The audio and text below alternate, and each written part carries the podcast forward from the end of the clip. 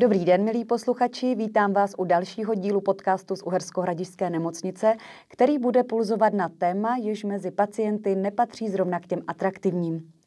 O důležitosti a průběhu kolonoskopie, tedy vyšetření tlustého střeva, si budu dnes povídat s lékařem Uherskohradišťské nemocnice, gastroenterologem Tomášem Kadlčíkem, kterého tímto vítám u mikrofonu. Dobrý den. Dobrý den.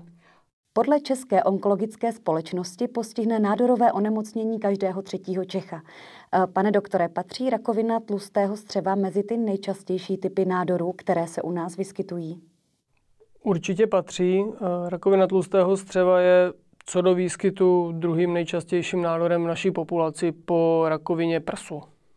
Když se zaměříme na prevenci, co zvyšuje a co naopak může snížit riziko vzniku rakoviny tlustého střeva? Ty rizikové faktory by se daly asi rozdělit na ty, které můžeme ovlivnit a ty, které ovlivnit nemůžeme. To znamená, riziko rakoviny tlustého střeva zvyšuje věk.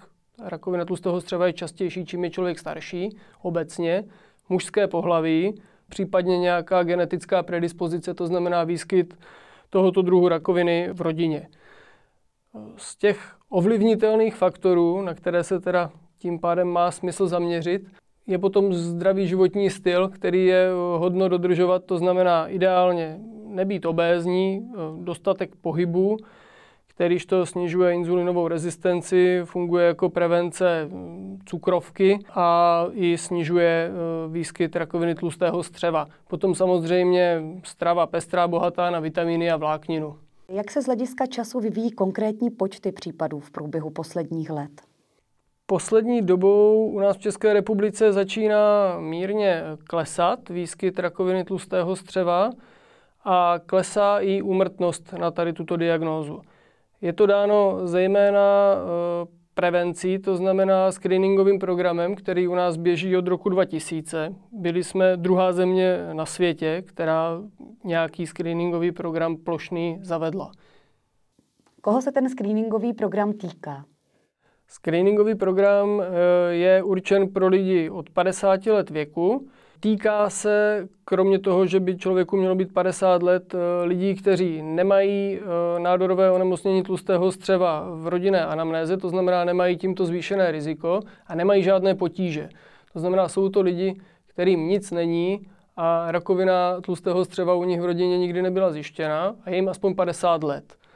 V padesáti letech si takový člověk může vybrat, jestli podstoupí test na skryté krvácení do stolice. Ty testy jsou vydávány buď obvodními lékaři nebo spolupracujícími gynekology. Nebo v padesáti letech člověk si může říci, že nechce absolvovat tady tento test, že chce rovnou takzvaně primárně screeningovou koloskopii a přes svého obvodního lékaře, který mu vydá žádanku, se objedná k termínu koloskopie, to znamená vyšetření tlustého střeva. Zmínil jste tu věkovou hranici padesáti let. Platí zde i nějaká věková horní hranice, tedy do kolika let mohou lidé toto vyšetření podstoupit? Oficiální horní hranice pro ukončení screeningu není. Dříve se uvádělo zhruba sedmdesát pět let, ale neexistuje horní hranice. Záleží vlastně na celkovém stavu toho člověka, tak aby mělo smysl dělat screeningové vyšetření nádoru, který řadu let roste. A když se ještě vrátíme k tomu samotnému testování, ty testy probíhají přímo v ordinacích u praktických lékařů či gynekologů, nebo si ten test může člověk udělat doma sám? Testy jsou dělány tak, že existují odběrové soupravy, kdy člověk odebere doma v domácích podmínkách vzorek stolice a vlastně příslušnou zkumavku se vzorkem zase přinese zpět svému obvodnímu lékaři nebo gynekologovi, který ten vzorek nechá vyšetřit. A pacient se potom dozvídá až výsledek. V případě, že tam se něco objeví v tom vzorku, jaký je další postup? Postup je takový, že indikující lékař, ten, který pacientovi nabídnul to vyšetření, mu taky e, sdělí, že ten výsledek je pozitivní ve smyslu e, nad normální hodnota, řekněme, krve lidského hemoglobínu ve vzorku stolice. A pacientovi vydává žádanku ke koloskopii, kterého by měl poučit o průběhu toho vyšetření. Ideálně mu i napsat projímadlo a zavolat gastroenterologovi a objednat termín. Případně ten termín si může pacient objednat sám s tím, že řekne, že má žádanku od indikujícího lékaře. Vy už jste mluvil o tom samotném vyšetření. Já jsem na začátku rozhovoru použila termín kolonoskopie. Vy používáte koloskopie. Je z jazykového či medicínského hlediska mezi těmito termíny nějaký rozdíl? Z medicínského hlediska v tom rozdíl není. Zejména anglofonní literatura zcela běžně používá termín kolonoskopie. U nás jsou používány oba tyto termíny zhruba na stejno jako synonyma, ale jazykově správně je pouze ten termín koloskopie. Kolonoskopie vychází z jiného řeckého základu, kdy kolonos je řecký kopec, to znamená kolonoskopie by bylo pozorování kopce a kolon je latinský tračník, v tom primárním významu článek. Po spojení se slovem skopeň, což je pozorovati, by nám vycházelo koloskopie jako, jako pozorovat tlusté střevo. Děkujeme za jazykovědný rozbor slova. Já se teda budu snažit používat správný termín koloskopie. Když si zhrneme dosavadní informace o vyšetření tlustého střeva, měl by ho postoupit každý člověk starší padesáti let, který se tedy zúčastnil screeningového programu a měl pozitivní test na krvácení ve stolici. Jsou kromě toho ještě nějaké další příznaky, které by nás měly varovat? Určitě ano. My jsme se tady teď bavili o screeningovém programu, který je, jak jsem řekl, určený pro lidi, kterým takzvaně nic není. Je to preventivní vyšetření. Koloskopie je vyšetření, které je nutné při příznacích, které jsou bohužel, byť jsou-li spojeny s rakovinou tlustého střeva, jsou nespecifické a vždycky pozdní. Ale můžou to být různé bolesti břicha, váhový úbytek, tedy hubnutí nějaké nevyjasněné příčiny, může to být samozřejmě příměs krve ve stolici a tak dále. Všechny tady tyto příznaky ale nenahrazují preventivní vyšetření, to je jim nadřazeno a je ideální jej podstoupit, protože ty příznaky pak, když by se měly vztahovat k rakovině tlustého střeva, tak jsou vždycky pozdní. Co to znamená pozdní? Pozdní znamená, že pak, když u člověka, který má tyto příznaky, najdeme rakovinu tlustého střeva, nejedná se o nějaký drobný výrůstek, ale jednalo by se už opravdu o nádorové onemocnění, které zasahuje do hlubších vrstev té stěny toho střeva. Vyžadovalo by si minimálně chirurgický výkon. Podle té následné pooperační histologie, to znamená zjištěného rozsahu toho onemocnění, případnou chemoterapii, případně ozařování a tak dále.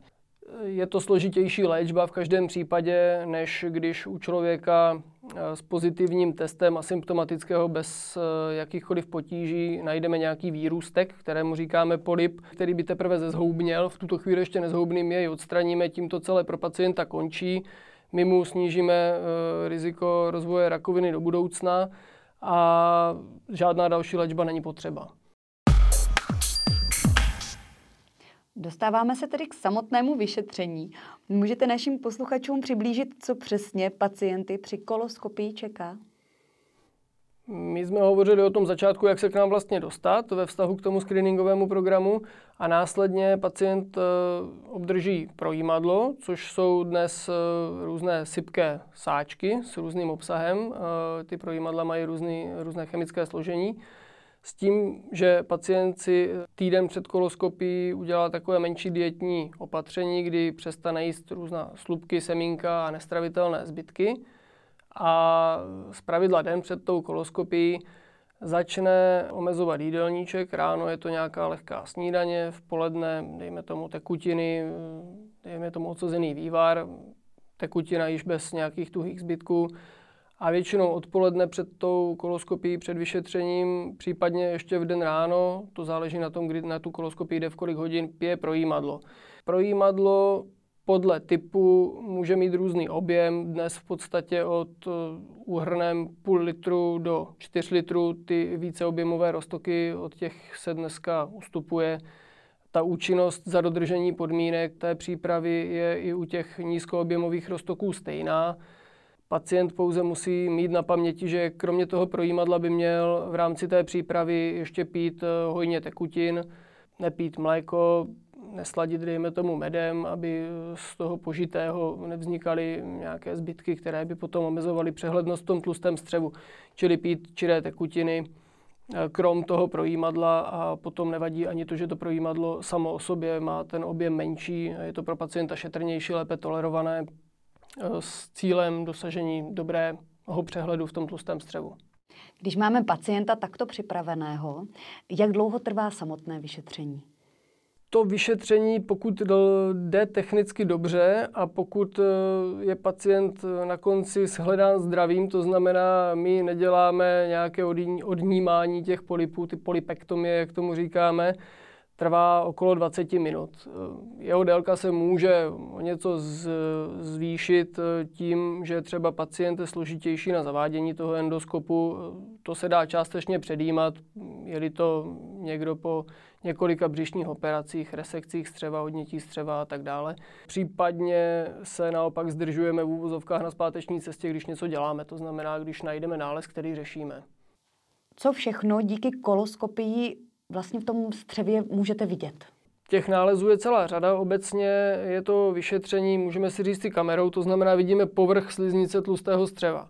A na tom povrchu my vidíme buď právě různé výrůstky, kterým říkáme polipy, které mohou histologicky znamenat různé věci. Některé jsou, ne, nejsou nebezpečné, některé nebezpečné být mohou, mohou zhoubnět. To jsou ty polipy, ten typ polipů, který nás zajímá a který při té kolonoskopii bereme.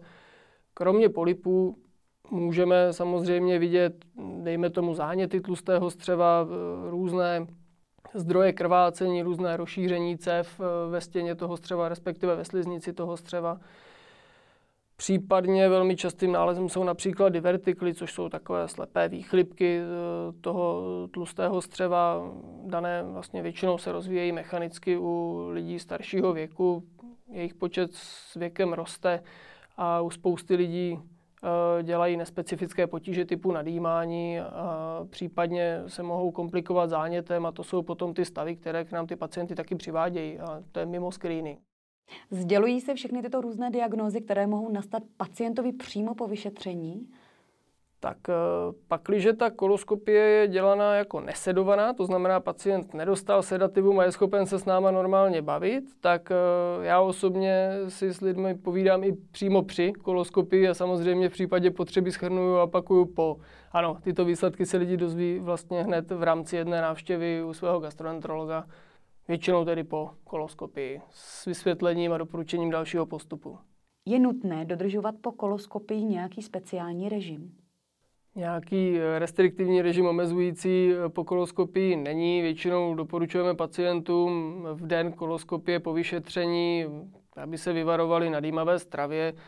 Jinak dietnější stravou lehčí normálně začnou přijímat, začnou přijímat dietnější lehčí stravu a, a pokud ta kolonoskopie byla dělána s premedikací, nějakou sedací, to znamená, ten člověk byl jakoby přispaný, tak samozřejmě nesmí řídit auto ani vykonávat jiné činnosti vyžadující zvýšenou pozornost, ale jiná limitace po vyšetření není.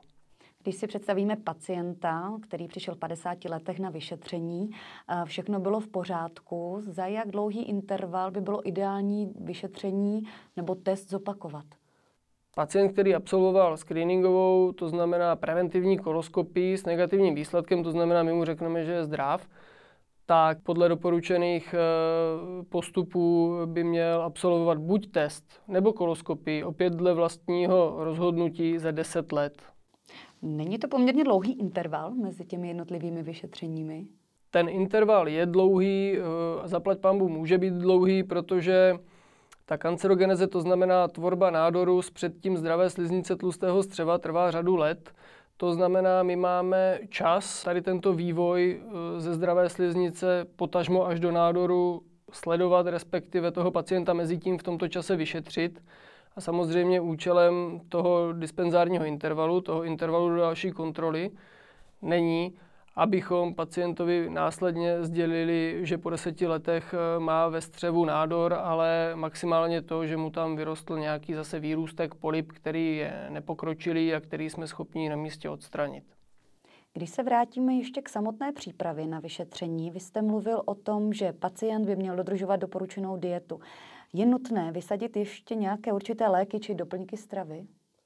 Ano, některé léky limitují možnosti kolonoskopie, zejména terapeutické, to znamená, pokud my najdeme, řekněme tomu výrůstek, polip, který chceme snášet u toho člověka, tak jsme rádi, když člověk nebere léky, které snižují srážlivost krevní. Těch léků je celá řada různých skupin, ale to doporučení je vždycky individualizované. Vyplývá to taky z indikací těch léků, to znamená, jsou lidi, kteří svoje léky, byť ovlivňují srážlivost krevní, třeba brát musejí.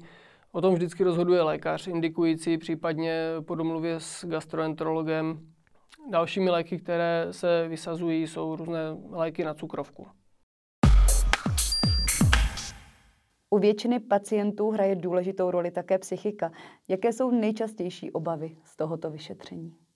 Předpokládám, že bolest, samozřejmě určitý diskomfort k tomu vyšetření asi patří, ale máme řadu technik, kterými se snažíme tady toto minimalizovat. To znamená, používáme vlastně při zavádění většinou to, že do toho střeva si přidáváme vodu, která nám pomáhá to střevo jakoby zrelaxovat, respektive potom ten člověk nevnímá tak bolestivě to zavádění, až při vytahování toho endoskopu nebo až ke konci toho zavádění si do člověka foukneme nějaký vzduch, abychom v tom střevě dobře viděli, aby to střevo se nám trochu rozepnulo.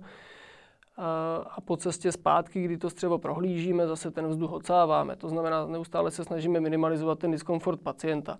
Dalšími věcmi, kterými lze, nebo dalšími opatřeními, kterými lze ten diskomfort snížit, je, dejme tomu, volba typu přístroje. Jsou pacienti rizikoví, jak jsem říkal, například po vícečetných předešlých operacích nebo s těmi střevními výchlipkami, s divertikly, kdy to střevo může být deformováno, tak lze zvolit takový měkčí, trošku ohebnější přístroj.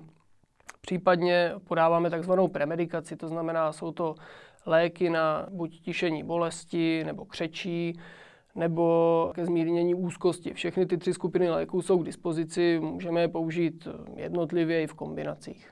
Těch možností je opravdu spoustu, takže není třeba se obávat. Máte tu zkušenost, že většinou je ta představa o tom vyšetření horší, než potom ten skutečný průběh? Ano, vy jste to za mě řekla, já nejšťastnější sama beru jako pochvalu, když mi pacient řekne, že nejhorší, po tom vyšetření mi řekne, že nejhorší z celého byl strach předtím. A poměrně často se nám to stává. Tady tyto věty naštěstí pacienti říkají, takže myslím si, že pracovat se s tím opravdu dá. Může toto vyšetření kolonoskopie odhalit přímo nádor? Může, určitě. Je to jedna z variant, jedna z patologií, kterou vidíme. Neradi. Když to tedy na závěr rozhovoru celé shrneme, jak by měl člověk, který překročí věkovou hranici padesáti let, nejlépe postupovat? Člověk, který oslavil padesátiny, by si po té, co doslaví, měl tady toto uvědomit a zajít za svým obvodním lékařem, případně žena za svou gynekoložkou nebo gynekologem. A pakliže ten test člověku nebyl přímo nabídnut, tak si ho vyžádat a provést si doma odběr stolice, vzorku stolice a vyšetřit na okultní krvácení, to znamená skryté krvácení. V případě negativity toho testu se ten test od padesáti do padesáti čtyř let věku opakuje po roce, od padesát pět let věku potom po dvou letech. V případě pozitivity by člověk měl absolvovat kolonoskopii. A jak jsem říkal, v těch padesáti letech, pokud by někdo chtěl kolonoskopii jako primárně preventivní, to znamená nedělat test a říct si rovnou o kolonoskopii, tak může. Je to standardní součást toho screeningu, je to na volbě preferenci pacienta. Hostem dnešního pořadu byl lékař Uherskohradišťské nemocnice, gastroenterolog Tomáš Kadlčík. Pane doktore, moc děkuji za váš čas, za zajímavé a přínosné povídání. Já děkuji. Všem posluchačům děkuji za pozornost a budu se těšit na slyšenou u dalšího pulzování z Uherskohradišťské nemocnice.